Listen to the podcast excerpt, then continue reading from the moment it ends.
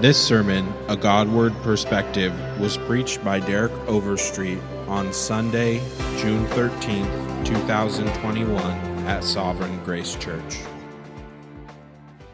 Would you open up your Bibles to James 4?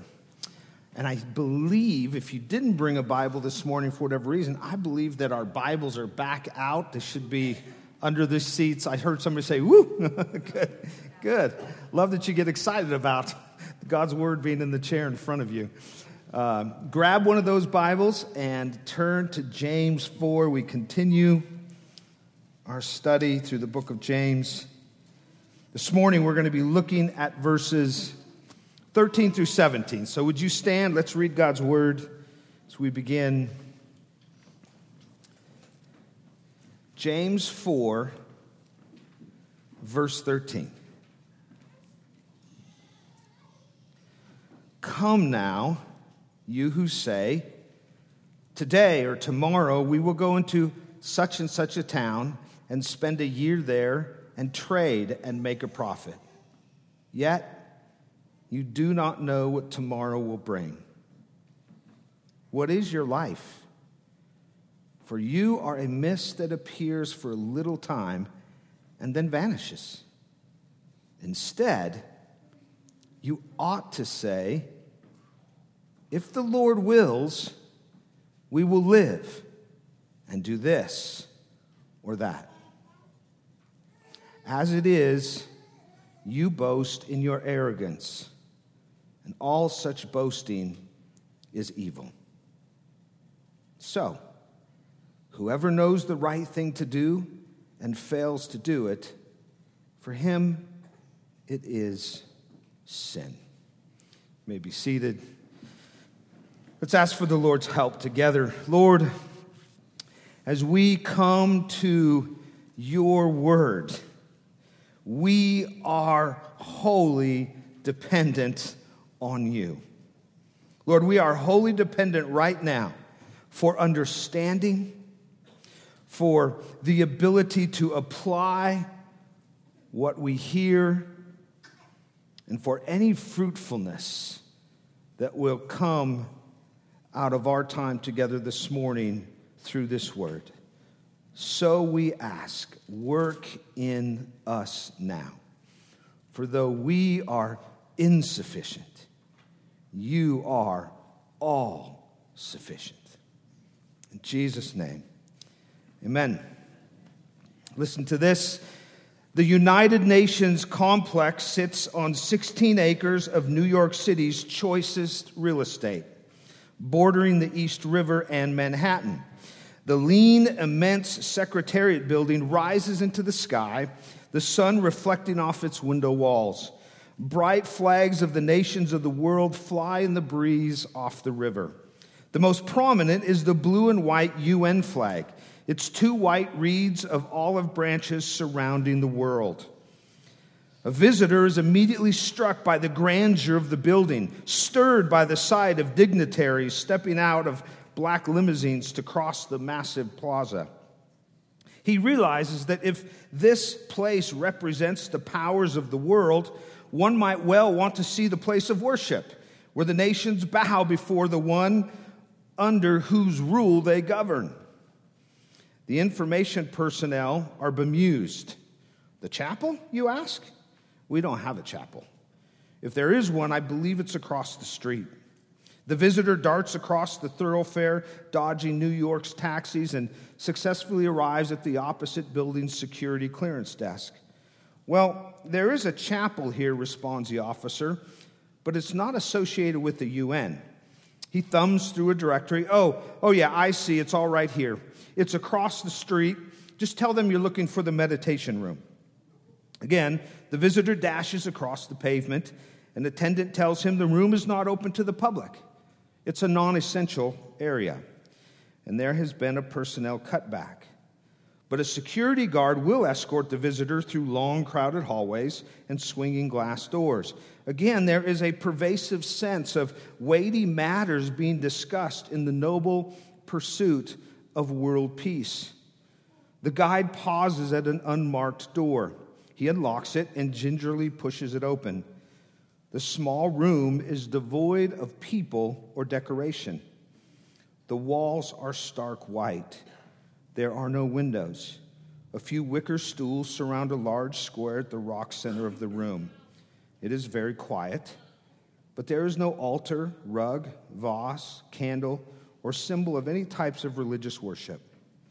Lights in the ceiling create bright spots of illumination on the front wall. One focuses on a piece of modern art, steel squares and ovals. And beyond the abstract shapes, there is nothing in those bright circles of light. They are focused on a void. And it is in that void that the visitor suddenly sees the soul of the brave new world. As I read that this week, I thought, what a picture of the godlessness of our pleasure seeking world. By the way, you can look this room up on the internet. It is exactly how it was just described. The UN, nations united to pursue peace and prosperity for all mankind and God is nowhere. I read that repeatedly this week, and my blood boiled as I thought to myself, what an arrogant and evil world we live in. And then I went to our text this morning, and I realized that long before the UN existed, James sounds the alarm of arrogant godlessness. Not to the governments or the world governments, but to the church, to us, to these believers scattered in the first century, and by implication of saving grace to us as well. And in this morning's text, James is going to do two things as he addresses our arrogant godlessness. One, he exposes it. And then two, he explains the remedy. He doesn't leave us sitting with an awareness of our godlessness, but he, he gives us the remedy. And if we could take this text this morning and just try and state these four verses in one short sentence, it would be this True humility is living in total dependence on God.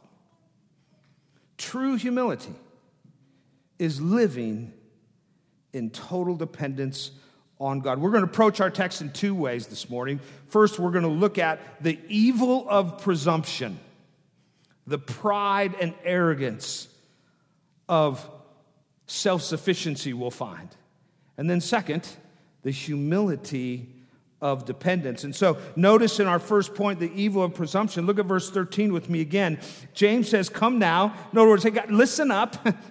Come now, you who say, Today or tomorrow we will go into such and such a town and spend a year there and trade and make a profit. James begins verse 13 really by, by illustrating something that we're all very familiar with planning. Now, his context here is business, but, but I don't think we should limit the point here merely to our business ventures. There, there's a broader point here that is meant to, to connect to life in general business planning or personal planning. In some way, every day, everyone makes plans. In other words, James is addressing something that is very ordinary here, it's very mundane. We all plan. And for those of you who say, well, I don't plan, well, that is in itself a plan. That's your plan. I'm not going to plan. So, yes, you are a planner. Planning is pretty mundane, isn't it? It's pretty ordinary. We do it all day long, every day. And I want you to notice what James says in verse 16 before we go any further. You'll notice that in verse 16, after putting forward this illustration of something that's very mundane and ordinary for us, he says, As it is, you boast in your arrogance. And then he says, All such boasting is evil. Now, I know we skipped over a couple verses there, but those words in verse 16 are directly connected to the planning in verse 13. And what James says in verse 16 is very unexpected. He, he paints this picture in our minds of planning. And then he turns around and he says, Yes, your planning is arrogant and evil. It's, it's you boasting in yourself. I didn't expect that. I thought this week, wow, what's wrong with planning? What is wrong with planning? In fact, doesn't Scripture teach that planning is a good thing? Right? You could go to the Proverbs that repeatedly refers to the wisdom of planning. Ephesians 5 says that we are to redeem the time. Well, you know what? Redeem the time means you need to have a plan, right? When we plan, we imitate God Himself, the master planner and the one who devised the ultimate plan, the gospel that would save sinners like you and I. And so, from family planning to financial planning, planning is good to God. So, what is James's problem, right? What, what is so wrong with planning? Does James believe that that calendars subvert the sovereignty of God? Is James anti profit and anti business? No. Here's what's wrong with the planning in verse 13. Like the UN nations, UN nations, like the United Nations, it's godless. It's godless. God is nowhere to be found in verse 13, whether it's content or intent.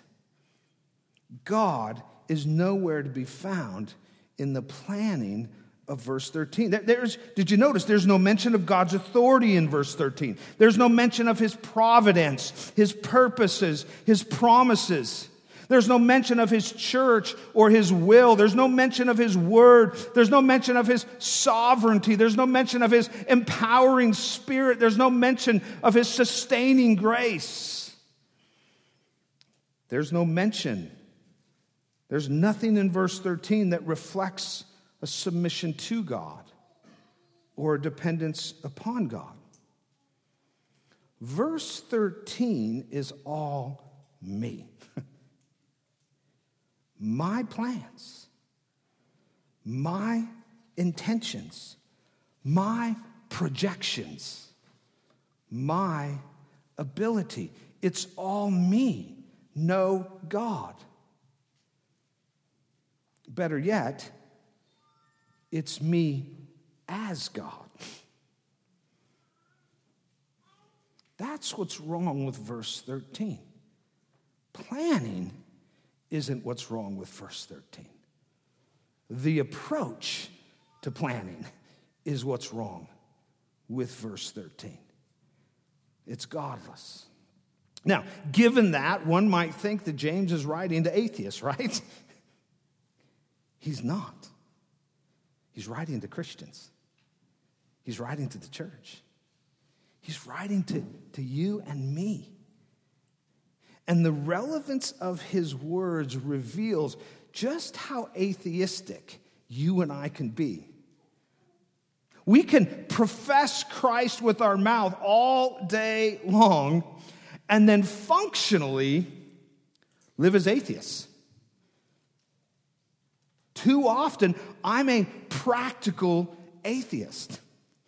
I'm a professing Christian, but I'm a practical atheist. I love what Kent Hughes said. He says about verse 13, he says, So pervasive is our culture's arrogant independence of God that even many, and then he says, most Christians attend church, marry, choose their vocations, have children, buy and sell homes, expand their portfolios, and numbly ride the currents of culture without substantial reference to the will of God.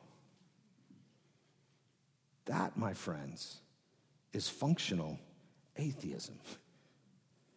Simply put, God is simply not part of my life. On Sunday, He is, but Monday through Saturday, I've got this. I've got this, God. You know what that's called, right? Self sufficiency. Self sufficiency. Self sufficiency is going about life as if God doesn't exist. Or if he does, I don't need his help. That, that's the idea of self sufficiency. It's the arrogant assumption that I am master of my life and destiny. And I would never say that, and, and I don't believe you would say that. But if you watch my life close enough and long enough, you might wonder if that's what I think. Right? And self sufficiency is. It's serious. It's, it, it, it's pervasive. It's natural. It's ordinary. And it's subtle. Uh, just, ask, just ask yourself this question How aware am I, moment by moment, of my absolute dependence upon God? I have asked myself that question all week long, and I have failed the test. I'm just here to tell you. I do not live moment by moment, event to event situation to situation with an awareness of my absolute dependence upon God. And, and that really is, that, that is the powerful poison of arrogant assumption and self sufficiency. It blinds us. And, and, we don't, sometimes it's so subtle, we don't, we don't, we're not even aware. But it blinds us to what's real. What I do, what I have, and what I am is all by the grace of the great I am. Self sufficiency, arrogant presumption blinds me to that reality. And at times I'm not even aware. But the truth is, is that all I have, all I am, and all I get to do is by the grace of God. Acts 17, verse 25 says, talks about God as the one who gives to all mankind life and breath and everything. Everything. I love, I love the, what Luke says. He says, he, you know, he could have said God gives us everything, but I love that he threw in there life and breath. You just took that breath because God gave it to you. That's pretty exhaustive. God alone is the great I am. God alone is sufficient, and He alone gives us everything. God alone needs no one God alone needs nothing. To the contrary, I am needy. I am insufficient. I am dependent and I need God for everything, whether it is my financial planning or my business planning or the very breath that I just took. And James tells us in verse 16 that the failure to recognize that isn't just a bad idea, it's not just a bad habit, it's not merely an oversight.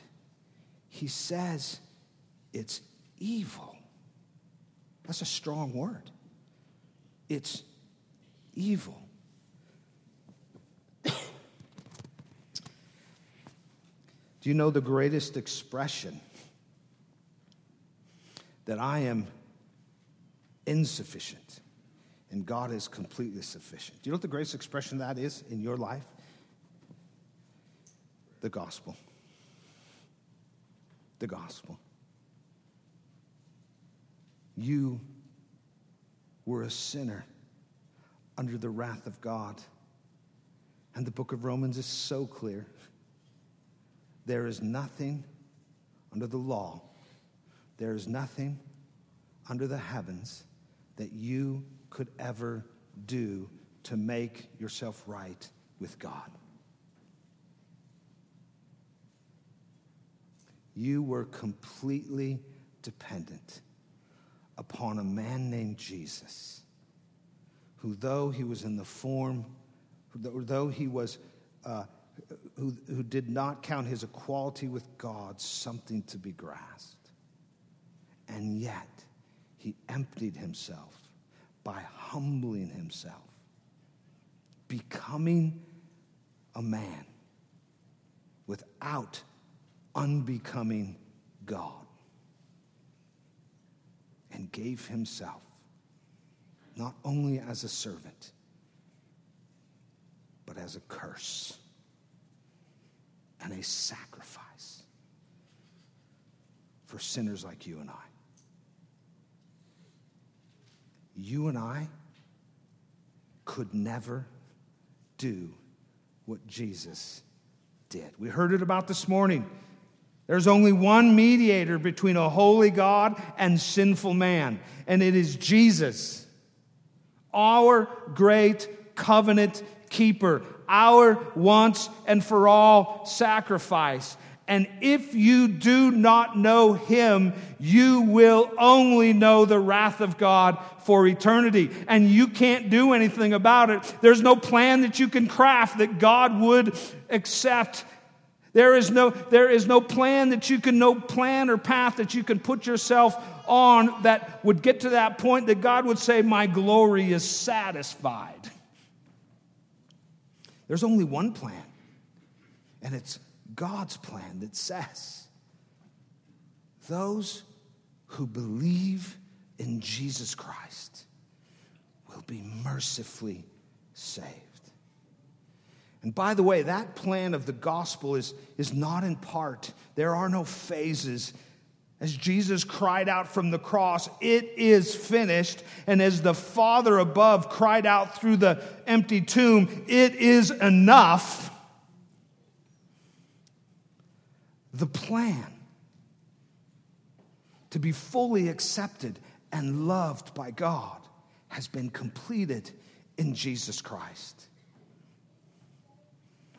There is nothing in our lives, folks, that reminds us more of what James is saying here our absolute dependence on God than the gospel itself. And if you're not a believer this morning, I just appeal to you. Whatever you're trying, whatever your plans are, maybe, maybe this resonates with you. You came to church and oh, yeah, that's me. I'm making plans and I'm going to retire and I'm going to do this and I'm going to do that. And and you're, you're, you're, you're lunging for satisfaction.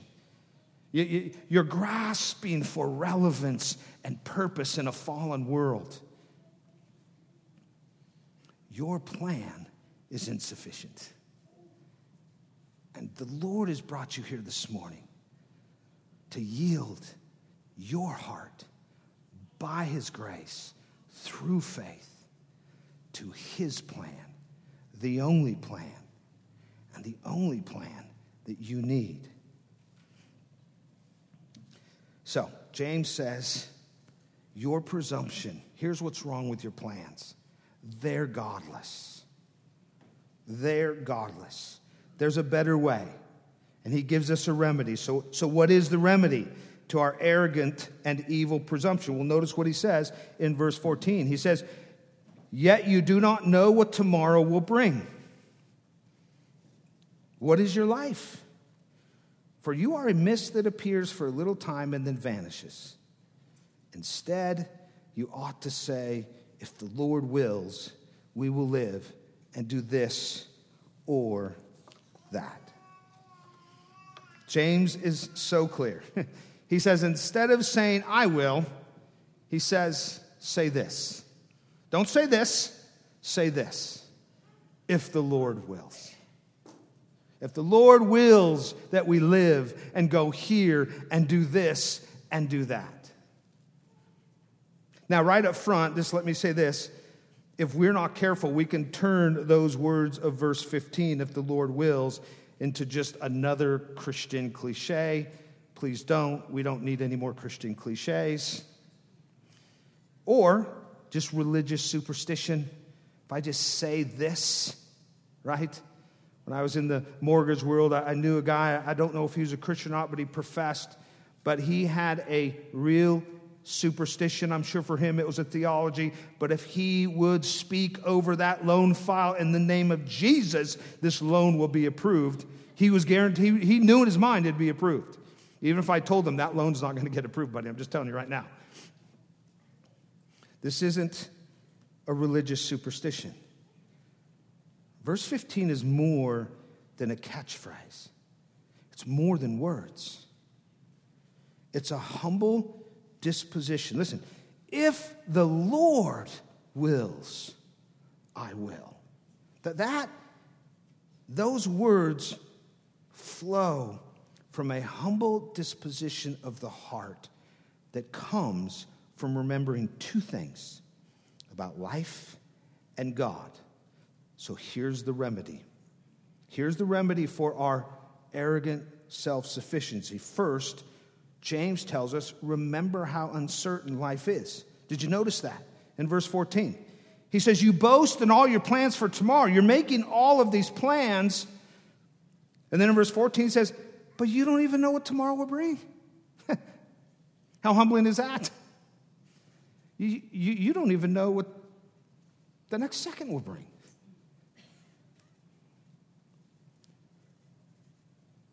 You're making all these plans. You're so sure of yourself. But you, the truth is, you don't know. Life is uncertain. Now, we can relate to this. We want to know the future, don't you? We, we want to know the future. I want to know where this church will be in a year. Will it be 300 or zero? We want to know the future. Parents want to know how their children will do as they grow up. Will they know the Lord? Will they serve God? Will they live past 20? Will they get married and have kids? We, we want to know. How many times have you said, Man, I wish I knew? We want to know stuff. James reminds us, but you don't. You don't, but we live as if we do, don't we? We live as if we do. How many times have you said, well, that's not how I planned it? Or, yeah, yeah, you know what? That, that was not part of the plan. Recently, Don and I, we went to San Diego for a few days uh, to hang out on the beach with our kids and in laws. Um, wait, are they our in laws? Did I get that wrong? Okay good friends, and officially family. One of them sitting right back there. So, anyway, whatever. Uh, so, we had nice round trip ticket. Tucson to San Diego, 50 minute flight, full days because we're leaving late. We're getting there early, we're leaving late. And about three weeks before our trip, I get this email says, Oh, by the way, your flight back to Tucson has been canceled. So you're going to have to leave early in the morning now, and we're actually going to route you instead of going straight to, to Tucson, we're going to route you to Vegas. You'll have a three and a half layover, and then you'll get to Tucson sometime that later afternoon. I thought, what? That is not what we lost a whole day. And then a week later, I get another email that says, oh, your, your flight to San Diego from San Diego, that's been canceled as well. So you're to have to leave early in the morning, and we're routing you to Vegas. Again, a three and a half hour delay, and then you'll get in San Diego sometime in the afternoon. And I thought, we lost another day. That is not how we planned it. We had no idea.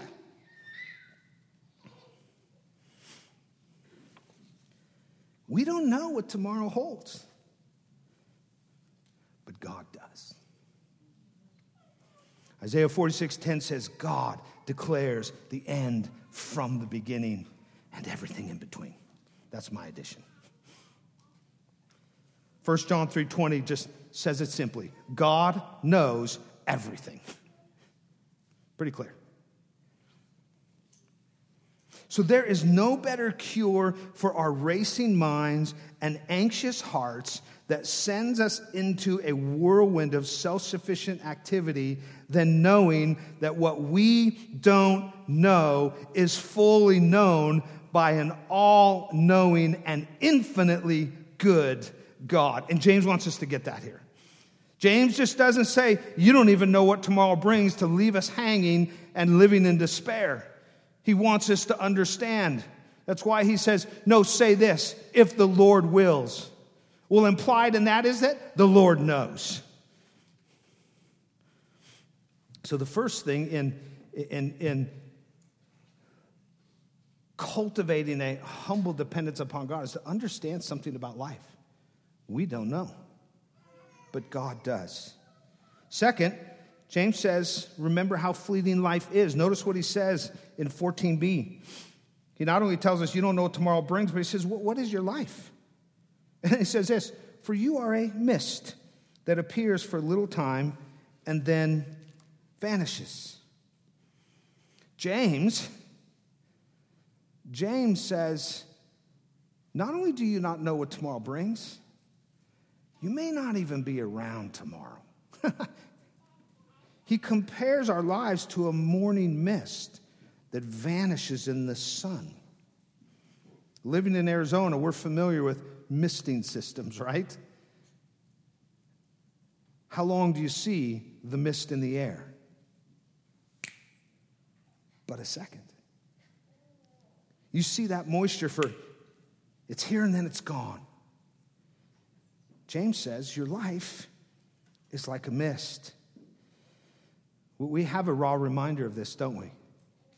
In our brother Dave Frank, who last week we celebrated his life as he went to be with the Lord. Dave's life here on earth is over. He's with Jesus. He is one that was described in Hebrews 12, verse 24, the spirits of the righteous, the place we all want to be. But his life is over here. And in my time with him, one thing that he and I had in common was some wild convert, pre conversion stories. And I thought about that this week. I thought, you know, we, we would tell those stories like they were yesterday. they feel like they were yesterday. And it reminded me of the brevity of life. I get this thing on my phone every day uh, in the notification section. A photo just automatically gets pulled up and shows up on my phone. And sometimes it takes me way back. And when I get those, if the kids or Donna or a friend or somebody's in there, I'll, I'll text that to them just to remind them. And most time people are, wow, that was, I remember that, or I don't remember that. But that's just been a habit of mine. But as I got this text, I thought, I'm going to keep doing that because those photos remind me how fast my life is flying by. It's but a mist. It reminds me of the fleeting nature, the frailty of life. And yet, we live as though we are invincible and immortal. We take tomorrow for granted. We feel smart and we feel strong and we think life in this world is an unending circle instead of the straight line that Scripture says it is. But the truth is, none of us will live outside of the plans of the Lord. Our life is but a mist, but God knows. Our lives are in His hands. No one in this room No one in this room will live it a moment shorter or a moment longer than God, by his mercies and according to his wise purposes for you, has ordained. No one. Psalm 139, 16 says, Your eyes saw my unformed substance. In your book were written every one of them, the days that were formed for me, when as yet there was none of them. No one in this room will live a second shorter or longer than God has written in his book. Cancer does not determine the number of your days. A drunk driver will not determine the number of your days. COVID will not determine the number of your days. COPD did not determine the number of Dave's days. God alone knows, and God alone holds your life in his hands. He has ordained your days, he has counted them, and he has recorded them in his book. And we rarely think about this, do we? We rarely think about this. But that is to our spiritual detriment because this perspective is key to living in humble wisdom before the Lord with the right priorities and the right purposes. That's James' point here. Remember what James is saying. This letter is written so that we would know what it looks like to live by faith in a fallen world, that we would have a picture, a snapshot of what a maturing Christian looks like living day by day by the grace and in the mercies of the Lord. And in chapter 3, verse 13, James as much has said, Who is wise and understanding among you? In other words, who is spiritually mature? And then he turns around and says, By his life. Let him be seen by this, his meekness or his humility of wisdom. In other words, James is saying, Humility is the key to living. Humility is the key to being a mature Christian. We saw that a couple weeks ago. Pastor Tim did a great job of helping us understand what that humility looks like in relationships. He, James started his book by showing us what humility in trials looks like. And here he says, humility is recognizing that you are wholly dependent upon God for everything. Psalm 90, Moses wrote Psalm 90, probably the only psalm he wrote. He wrote it in his old age. So, a man of wisdom and experience following the Lord. He says, Teach us to number our days. Why? That we may get a heart of wisdom. When we understand, when we learn, when we embrace, when we accept the reality that we are not in control, God is, it doesn't mean we don't plan. It doesn't mean we're not intentional. But it will cultivate humility that leads to godliness in our lives. James says, Remember, God alone knows. He knows what will come next. He controls every second of our existence. He alone is sovereign and supreme and sufficient right down to the breath we take. And that's James' point here. Do we plan? Yes. But we plan with the perspective that God is in complete control. We plan with a submitted heart, knowing that all our plans and all our days are dependent upon the master planner. That's the point of Proverbs 16:9 that says, "The heart of a man what? Plans his ways, but the Lord establishes his steps." James, James, the book of James, which is known by many to be the New Testament Proverbs, this section, verses 13 through 17, is merely a rewording, if you will, of Proverbs 16:9. That's what James wants us to see. And oh, how we need to see it, church, because this reality that James puts forth, it should bring joy, it should bring hope, it should bring comfort. Because if all I have are my plans, then when those plans come crashing down, and they will and they do, what do I have? what do I have? Just think about how you respond when your plans are interrupted. That's a good gauge for how, for how much this text is in you. How do I respond? Well, I didn't plan that for today.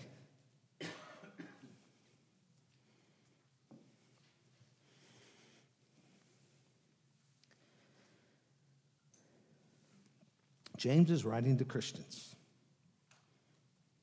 You know what that means?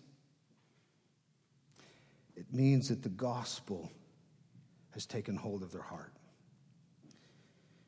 And the gospel gives us new purpose. If the gospel has landed in your heart, you don't have to live in verse 13. Verse, verse, verse 13, verse 15 is yours. The gospel gives new purpose. It gives substance to your ordinary plans because God is at work in them. And when we make decisions and we set priorities in view of our salvation in Jesus, well, our plans, I believe, more accurately reflect who we are, why we exist, what our purpose in this world is what we've been called to, who we belong to, and where we are going. And when our planning reflects those things in a greater and greater way, I think the fruit for us personally is that we live with a greater joy.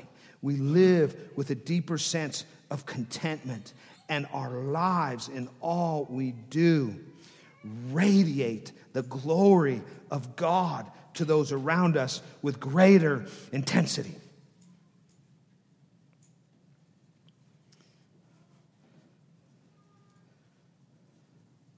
So, what next? Well, I want to close with a little bit of application.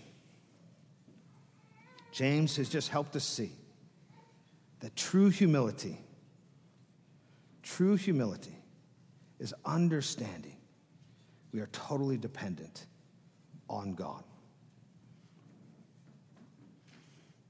So I want to do four D's that cultivate daily dependence. For you, those of you who love handles, how do we put self sufficiency to death? How do we fight the fight against arrogant presumption. And you're going to find these are simple, these are not earth shattering, these are probably not new.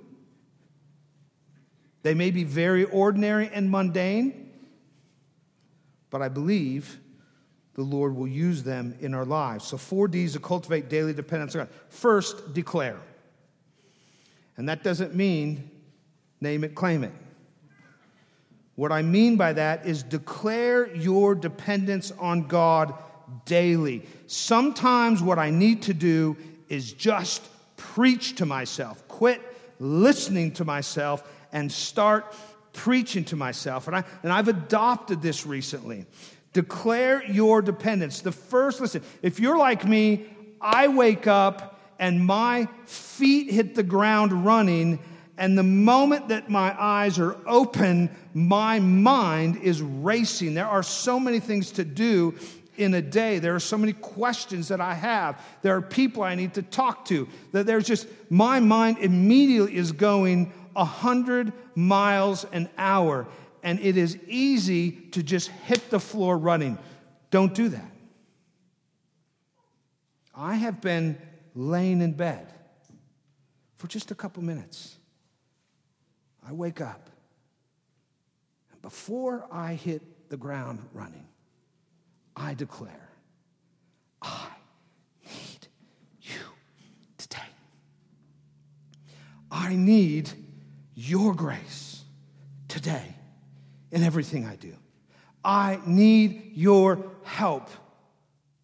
I need you, Lord, to be at work in me so that I can bring you glory as I bless and serve others today. I can't do it in my own strength. I can't do it on my own. And now when my when my feet hit the ground running, I have already I have already established that. I now hit the ground running, already having reminded myself and appealed to the Lord above who is seated on his throne help! help! And keep doing that throughout the day. In the moment.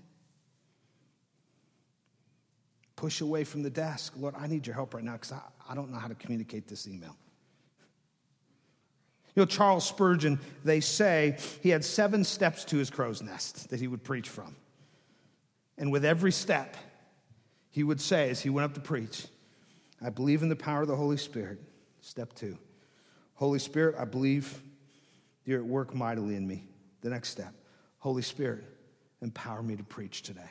In other words, he saw every step that he took into that pulpit as an opportunity to cry out to the Lord, help.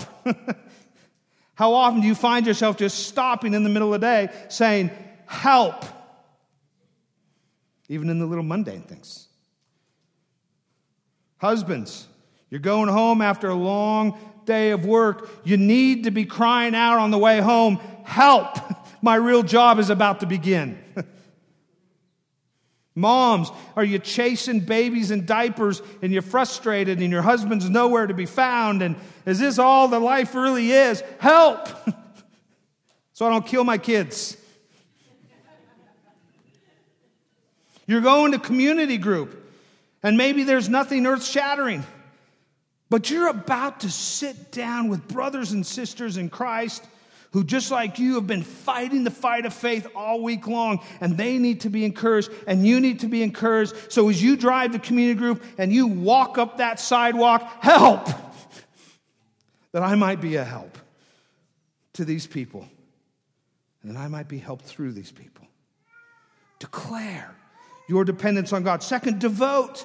Devote yourself. Devote yourself to daily devotions. I told you this is simple and not earth shattering.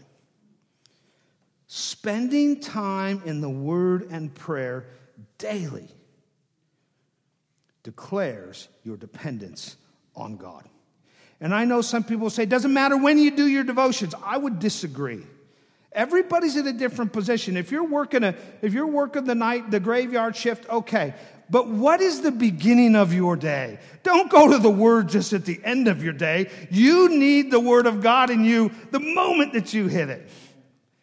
So, unless there is some extraordinary circumstance, I would submit to you get into God's word and prayer as early as possible. It will not only fill your soul and strengthen you spiritually for the day, but it is a wonderful expression that declares your daily dependence on God. When I neglect my daily time in the word and prayer, you know what I'm declaring? I don't need you stay close, stay, call, stay on call, be at the ready, Lord, because something might happen today where I feel desperate and I feel like I need you. That that is not our God. Our God is a consuming God. We need him in all things at all times, and he is not at our ready. We are at his ready. And when we get up in the morning and we begin all of our plans, a way that we can submit them to the Lord is to say, go into, not say, to go into His Word and pray. Listen, I know there's a lot of things that can get in the way of us. I think it's as simple as this. In all of our excuses for an anemic devotional life, I believe it's simple, as simple as this pride. Pride keeps me out of God's word. Pride keeps me from spending time in prayer with the Lord. It's that simple. And you know what we learned a couple weeks ago?